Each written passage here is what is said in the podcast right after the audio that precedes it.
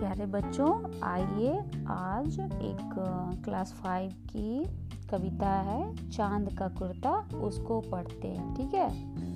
तो कविता कुछ इस तरह है बच्चों, हट कर बैठा चाँद एक दिन, हट कर बैठा चाँद एक दिन, माता से यह बोला, सिलवा दो माँ, सिलवा दो माँ, मुझे ऊन का मोटा एक झिंगोला। सनसन चलती हवा रात भर, सनसन चलती हवा रात भर, जारे से मरता हूँ, ठिठुर ठिठुर कर किसी तरह, यात्रा पूरी करता हूँ। आसमान का सफ़र और यह मौसम है जाड़े का।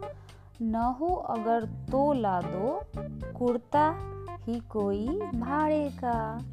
बच्चे की बच्चे की सुन बात, बच्चे की सुन बात कहा माता ने? अरे सलोने, कुशल करे भगवान, लगे मत तुझको जादू टोने।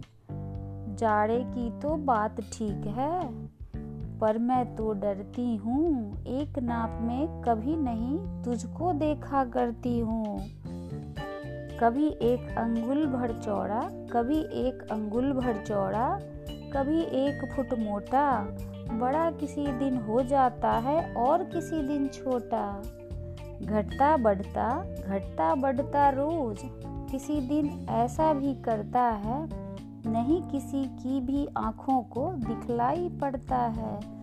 अब तू ही यह बता, नाप तेरी किस रोज लिवाए? सीधे एक झिंगोला जो हर रोज बदन में आए।